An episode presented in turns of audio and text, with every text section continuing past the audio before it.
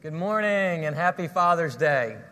I actually get to preach some of a sermon and not just tell you about a project. not just tell you about a project, but we'll get to that later. Um, hey, let me ask you a question. Does it seem like the church sometimes has two differing definitions for the days that we use to set aside to honor our parents? Mother's Day, noun, a day devoted to honoring our moms. Father's Day, noun, a day to beat up men for not doing a better job. I don't know why that is.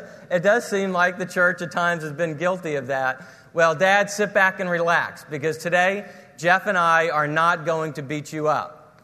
Uh, we do reserve that uh, option for another time, but we're not going to do it today. Um, you know, we want to encourage you. We want to love you. We want to give you some words of hope and uh, some good news. Even if you think that maybe you could do a better job. Maybe particularly if you think you could do a better job. But don't be thrown off by our text this morning. Um, we're going to read from Ephesians chapter 6, uh, in keeping in line with uh, Jeff's uh, series on Ephesians. Just one verse Ephesians 6, verse 4 Fathers, do not exasperate your children. Instead, bring them up in the training and instruction of the Lord. Now, obviously, the temptation for any preacher is to admonish the fathers of the congregation for exasperating their children. But like I said, I'm not going to do that. Rather, I want to encourage those of you who actually try to live out this principle. You know, I've been in this church for over 15 years now, and I know many of the dads of this congregation, and I know from firsthand experience that many of you dads really, really, really want to be a great dad and really go out of your way and even to considerable expense to bring up your children in the training and the admonition of the Lord. I don't want to exasperate my children, and I know that you don't either. Um, you know, we want our children to love God, to walk with Jesus, to learn how to make decisions that are right and honorable. I'm not going to beat you up. I commend you. Your task as a dad is a noble one, full of dignity and honor. It's important. And I pray the shower of God's blessing upon you, dads, today. And as Jeff gets up later to give you some additional words of encouragement, I hope you take them to heart. And I hope you leave feeling blessed today. Now, dads, I am going to talk about exasperating your kids, but I'm not going to talk about the ways that you do that or how you can do a better job. Rather, I'm going to give you some encouraging words on how to handle the fact that sooner or later, and probably sooner rather than later, you are going to exasperate your kids. We all do. Now, as a pastor, honestly, even though I'm a pastor, I cannot begin to remember all the times or the ways that I've exasperated my own children. Let me give you a few examples. You know, I had a recent revelation that I've been telling my kids two contradictory things for years, and I've just realized this. Now, this might shock some of you, but even though I'm a pastor, um, my children occasionally fight with one another. I know, I know it's shocking, you know, pastor's kids, but they occasionally do that, and they're smiling over there. Now, I know um, that when one child um, antagonizes the other, we've tried to teach them the principle, bring them up in the training and instruction of the Lord. Don't repay evil for evil, but overcome evil with good. Now, inevitably, one of them is going to antagonize the other to the point where they need some help because the other is hitting them or poking them or teasing them or you fill in the blank. And so we've tried to tell them get an adult or someone in authority, like a teacher, to help you instead of taking revenge. Good advice, right? So, when they would come to their dad for some help, in wisdom, I would give them some response like this Don't tattle on your brother. or even better, work it out yourselves. I can't believe that I've been exasperating them for years like this.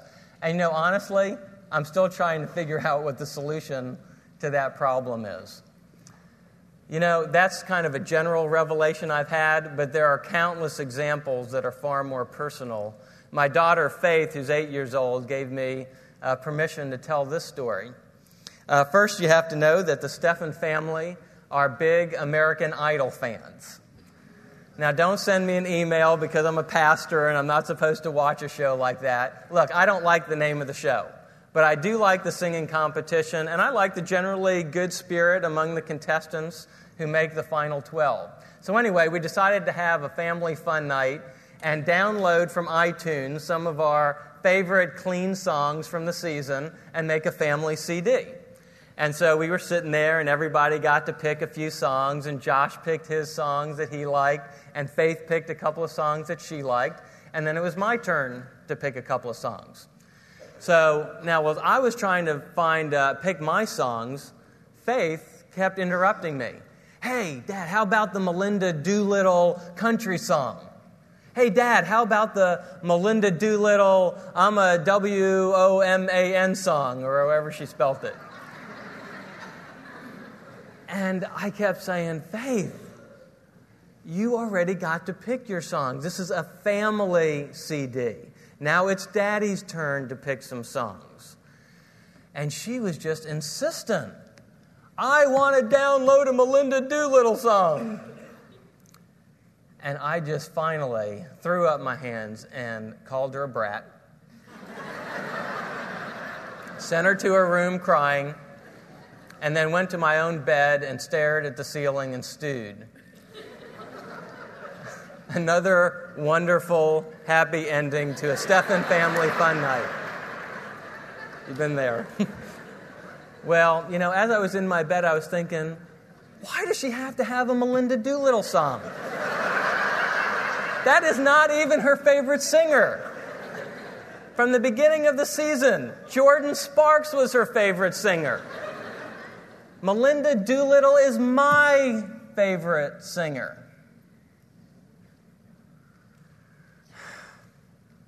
So I realized she had already got her favorite songs. She wanted her daddy to have her favorite, his favorite songs. What an idiot. You know, I called her to my bed and I asked her if I had figured it out right. And her little heart burst into tears. And I looked her in the eyes and I said, Faith, please forgive me. And she threw her arms around me and she hugged me and she forgave me. I wish that was the worst way I've ever exasperated my kids, but it's not. It's not even close. We're all in the same boat, Dad. But here's the message that I have for you this morning the good news of the gospel is not that one day you're going to finally live this perfect, dad life where you'll never exasperate your kids again. The good news of the gospel is this forgiveness and grace work. Dads, listen to me. You're not perfect, and you're never going to be in this life. But fortunately, your relationship with your child is not based on your perfection. it's based on your reflection. Let me say that again. Your relationship with your child is not based on your perfection, but on your reflection. Now, here's what I mean a reflection is an, is an image that's an accurate representation of the original. Now, what your children want to know and what your children are going to assess and analyze about you with sickening laser accuracy is whether or not the image that you are reflecting back to them is an accurate representation of the original. So, what's the original? The original in this case is who you really are inside. That is, a dad who occasionally makes mistakes and is in need of forgiveness and grace, just like they are. And fortunately, the relationship you have with your child is not based on your perfection, but on your reflection. Are you reflecting back to them who you really are inside, which is a sinner saved by grace? My dad never asked me for forgiveness. Like many men of his generation, he thought that if he asked me to forgive him, that it would somehow undermine his authority and that I would no longer respect him. He was so wrong. Dad, you're sinners. You're imperfect. You have weaknesses. It's an undeniable, indisputable, inalienable biblical truth. But you don't even need the Bible to prove it to you. Life proves it to you. And if you ever forget, your wife will remind you. Asking forgiveness from your children does not undermine your authority, it establishes it. Because when you, as a Christian dad, ask for forgiveness, you reflect back to your children with words an image that is an accurate representation of the original a sinner saved by grace. So, this is not a message on the five ways or the seven principles for being a better dad because you're not doing enough already.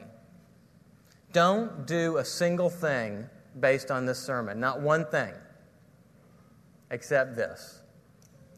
Tell your children that you love them and let them know that you know that you have failed them at times, that you've disappointed and frustrated them at times. And tell them that you're really sorry and ask their forgiveness. And I promise you, dads, I promise you, you will find more acceptance, warmth, and joy from your children than a thousand trips to Disney World could ever produce. Because by God's magnificent, wonderful, freeing, and joyful grace, your relationship with your child is not based on your perfection, but on your reflection. And children, love and honor your dads. They're just like you, imperfect and in need of grace. Forgiveness and grace, sufficient for all exasperations and frustrations.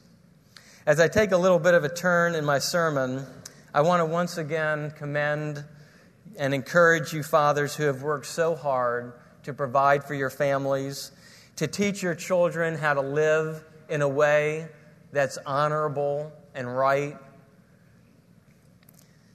for guiding them in paths that lead to life and away from drugs and alcohol and other behaviors that could damage them for life. That's what a dad's for. And you've done it. And I commend you. And I hope from the bottom of my heart that you have a great Father's Day. Now, someone might ask, but how can we as a church celebrate Father's Day in such a way that we not only bring honor to our earthly fathers, but also bring honor to our Heavenly Father by bringing transformation in our community in His name? Great question. I am so glad someone asked. In Psalm 68, God promises this a father to the fatherless, a defender of widows, is God in his holy dwelling. Okay, so God promises to be a father to the fatherless. How does he do that? You know, I don't mean to be disrespectful when I say this, but I haven't seen him descend from heaven in a glory cloud in order to be a father to the fatherless. So, how does he do it? Well, the reality is this, brothers and sisters. As the body of Christ, we're his hands and feet.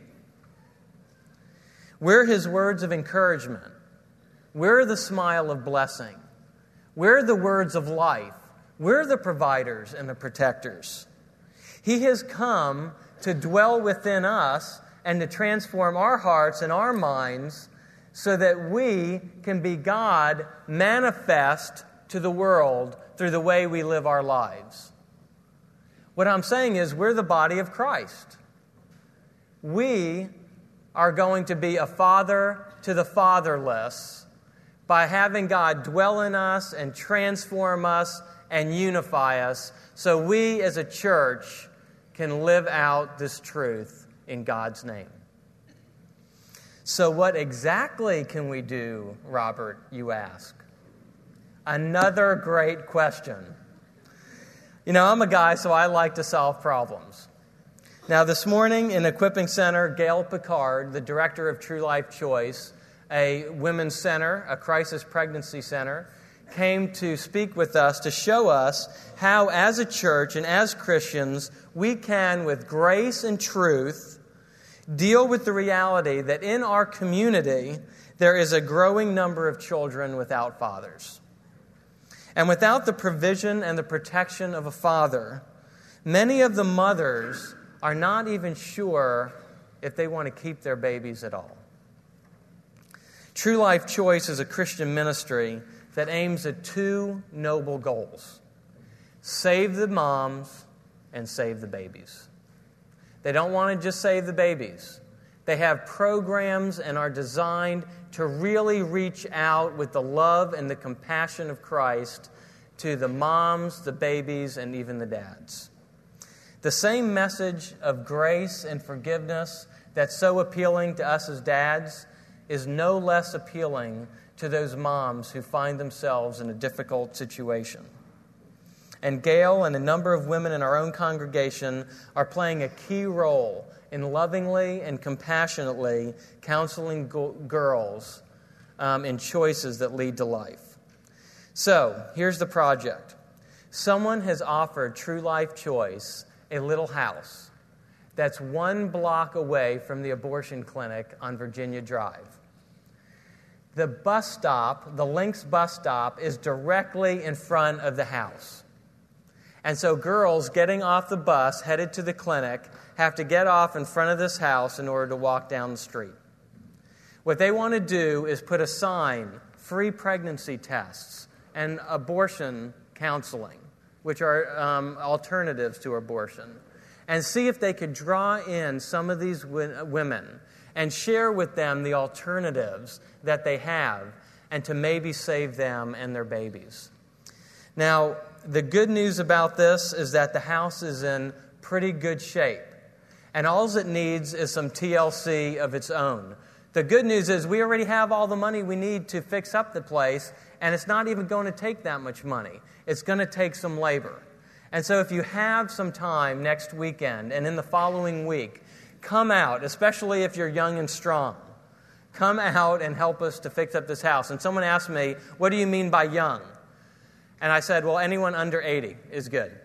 Okay? So come on out. We have painting projects, we have yard work, and we have roof work, and we can fix up this house and um, really do something special. Now, um, let me finish with this. I'm convinced um, with all my heart that even though it's summer and it's hot, that we can save some babies, and that this is no mere um, intellectual exercise for me. Both of my children are adopted from mothers who are 15 years old, knew that they had made mistakes, and faced tough choices. I am so, so glad that those moms chose life. Now, how often do you get a chance to save a life? This is an opportunity like that. May God bless you and bless our church as we commit ourselves as a church on Father's Day to be a father to the fatherless, to the glory of our Heavenly Father, whose name is to be praised above all names. Jeff, come on up and give him a final word of encouragement. Thank you. Thanks, Robert. what a tough act to follow, huh? You know, the great thing was is when Robert and I discussed this, I said, Robert, you have five minutes. Not true. And really, what we did was we decided who exasperates their children more. And uh, Robert won, so he went first. Um, now, he said that parent, uh, sometimes pastors' kids argue. Listen, I just spent 2,400 miles in a van with my children. And Katie and I looked at each other about 1,800 miles and said, Should we just leave them here? I mean, really, figure it out on your own. You know, just hitchhike. We'll be in the next spot. No, I was kidding. It was great. It's awesome. Has anybody ever had a family dynamics of 2,400 miles in the van? So if I'm twitching a little bit still, you know why. I too want to say very few things, but I want to say a few things to your dads. I couldn't let this day pass without encouraging you. And first of all, say how proud I am of you. Men, we live in a different generation than our parents did. I really believe in a lot of ways uh, more is required of us than was of them, and I think rightfully so. I think in a lot of ways we've shifted our priorities where we realize, men, we can't sit on the sidelines. We got to be a part of parenting, we got to be a part of leading our homes, uh, we got to be men. And I see so many of you doing just that. And I want to say, praise the Lord, hallelujah, keep up the really good work. Uh, for those of you who are struggling to be a dad, let me tell you, my heart breaks for you. It really does. Uh, just this week, as I came here and I, I loved on the, uh, uh, the kids, what a privilege that was, and to thank the volunteers, the one that struck me the most was a gal back in the nurseries who's really trying and would love to be pregnant. And there she sat with our kids, loving them, and my heart broke because I said, That's the gospel. That's it. So, some of you, Father's Day is hard, and I know it. For some of you, your, your, your dads just weren't the godly role models that you needed. And some of you today's got a lot of pain, and I want you to know my heart breaks for you. But more importantly, the father hearts breaks for you as well. And oftentimes, we didn't have very good examples. It's hard to rise up and be those examples. But let me tell you, through God's word and the help of one another and the Holy Spirit, we can be the dads that God is calling us to be to really love. And let me give you just a couple of words of encouragement. It says this the dads, we're not to provoke our children to anger. And Paul goes on to say in Colossians 3 that uh, it's so that they won't become discouraged. Don't provoke them to anger so they won't become discouraged. Let me give you a couple of quick thoughts. Dads, be realistic about your kids. I've coached enough of them to know that sometimes we really have some unbelievably poor expectations of our kids, and we put so much pressure on them. I mean, if they strike out, or if they don't score a goal, or if they're not at the top of their class, if they don't play the trumpet the way you want them to, relax. Listen, each and every one of us parents, we should be their biggest cheerleaders, not their biggest critics. And again, I've coached enough and I've been a dad enough to know I've blown it so many times that I got to tell myself when I see my kid perform, I got to first say something positive. The world will be your children's critics. Believe me. They'll tell them all the things that they're not over and over and over again. God has placed them in your life to be ridiculously for them in a way that you're their biggest cheerleader. Okay? And sometimes you got to also realize they're not perfect. They're going to make mistakes. Uh, and don't tell us that they're perfect. They're not. But be their strongest cheerleaders. Listen, God has given you power to empower them, not to embitter them, not to defeat them. And so many times I see us going the wrong way. It says this bring them up. You know what that really means? Nurture them. Men, God calls us to nurture. Bring them up, nurture them, nourish them, fondly cherish them with your words, with your hands, with your actions. Your children should not fear you physically, ever. Cherish them, love them, nurture them. And it tells us how to do it in this. And listen, in the discipline of the Lord. Loving and nurturing our children doesn't mean we don't discipline them. We do. God's word says, discipline them in the Lord. They're looking for us to set the parameters. They're looking for us to love them and to tell them between right and wrong. Loving them means disciplining them. Scripture tells us the same thing. God is going to discipline those he calls his own, those he loves, those that are his children. Love and discipline is the way we nourish and cherish them. We set boundaries from them. And it says this Fathers, we are to nourish them, grow them up, bring them up in the Lord's instruction. Christian education is not an option for us. I didn't say Christian school is not an option. I said Christian education we highly, highly value our families here. And we highly, highly value being brought up in the fear and admonition of the Lord, so much so that we have a, what I believe, a tremendous Christian school. But this school is not to abdicate our responsibility. The responsibility of raising our children and the fear and admonition of the Lord, to teach them the right way, it's us. And dad, it starts with us. We can't push it off to mom. And you know what the sad reality is? We just can't teach what we don't know. Thank goodness my kids don't play soccer. Um, for many reasons, it's a communistic sport. We all know that, you know? I mean, God gave you hands, use these things, you know, use them. But when we started off, because of influential peers and the soccer crazed community in which we live in, and I know I've offended many of you, I'm sorry. They, they joined up for soccer, and I never forget they signed up for soccer, much to my chagrin. Um, and there wasn't anyone that really wanted to step up and coach. And I'd always want to be around young people. I'd always want to coach, and so I'll say I'll do it. And I never forget what it felt like coaching soccer. Even though we were in the lowest of lowest ages, I had no idea what I was doing.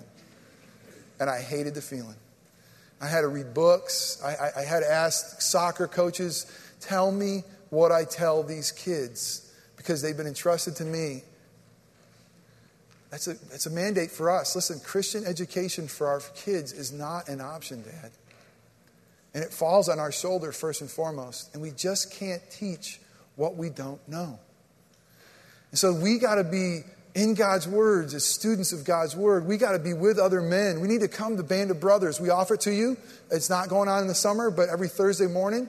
Every Friday morning, there's a phenomenal Bible study that Pat Morley does called TGIF. There's something that's uh, waving through our community, a two year men's discipleship program called CLC. How many of you all here, raise your hand, have you been involved in CLC? It's been phenomenal for many. Let me encourage you to do that. There are many ways for you to get trained up to do what God is calling you to do because Christian education of our children is not an option. We got to raise up warriors that know that God loves them, know that God is ready to forgive them and, and point them to Jesus. And we can't push it off on the school. We can't push it off on our wives. Men, it starts with us. And so we got to really, truly grow uh, together. The greatest way for us to be a better father, the greatest thing we can give you is this, and we're going to close with this, is this. Imitate Jesus. Imitate Jesus. You don't have to be Jesus. You're not. And I love what Robert said because one of the greatest gifts you give your children is to say, I'm sorry. Will you forgive me? I exasperated him even on this trip to tears because of my sinfulness, because of my pride, because of my sharp tongue. You see, I, I can't be Jesus to my kids. They got to know their dad really, really needs Jesus, and I show it to them all the time. But be enough of a man that stands up and says, I'm sorry.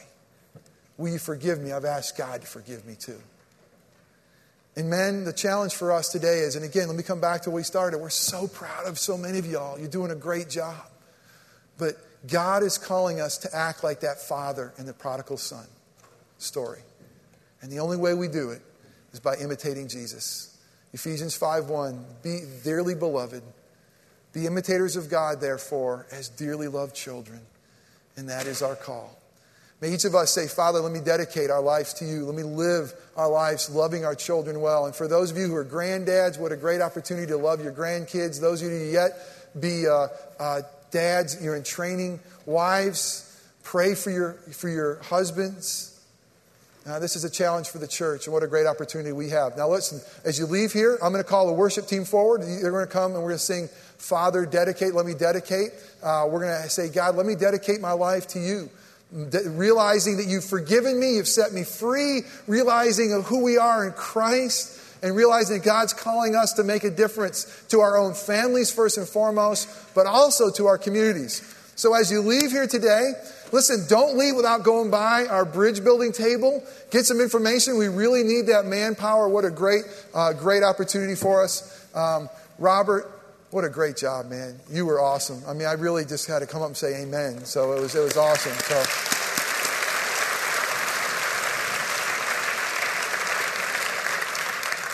Let me pray for us.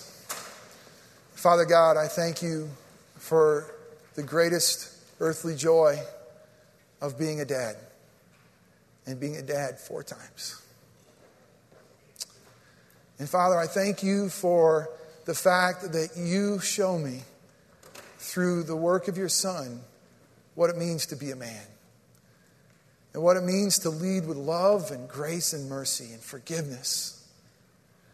And Father, I thank you for that love and grace and mercy and forgiveness that I need daily leading my own home.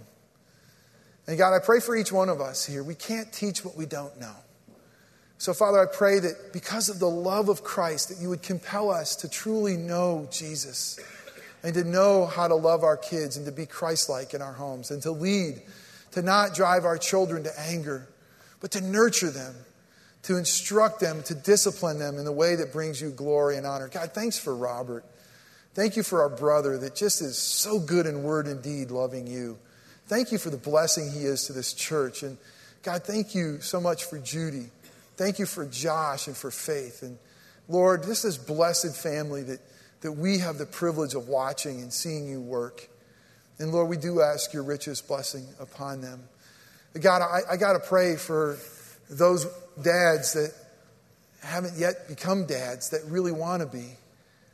And Father, many in this room's hearts are breaking because you haven't given them the gift of a son or a daughter yet. God, would you please draw near to them and remind them of your sufficiency? And Father, I pray for the men and the women who have the pain this morning of abortion. They've, they've heard about this exciting project, and yet, as they hear about it, there's just a twinge deep down that hurts really, really badly from a bad decision. God, I thank you for the blood of Christ that is sufficient to cleanse all of our sins. I thank you for a love of a Father that nothing can separate us. Nothing can separate us. Nothing can separate us from the love of God that is in Christ Jesus. Father, for those who are wrestling, God, I pray that you would remind them of the cross and the blood of Christ and the empty tomb so that they would be set free. So that, Father, they would know the hope and the joy that comes from being forgiven. And Father, I pray for this upcoming project. God, would you bless it mightily? God, I pray that you'd move our rear ends out of these seats to that table to sign up. And that, God, you would be pleased that we could truly save lives through our hands for your glory. God, what we want to do is say, Father, we want to dedicate, we want to dedicate our lives to you. Father, we want to dedicate our church to you. Father, we want to dedicate our families to you. Because it's, it's to you where we find life, and it's to you where we find meaning, and it's to you where we find joy. And the safest place we can be is in your hands. So hear our hearts sing and fill us with joy as we dedicate what you've given to us back to you for your glory. And it's in Christ's name we pray. Amen. Please stand.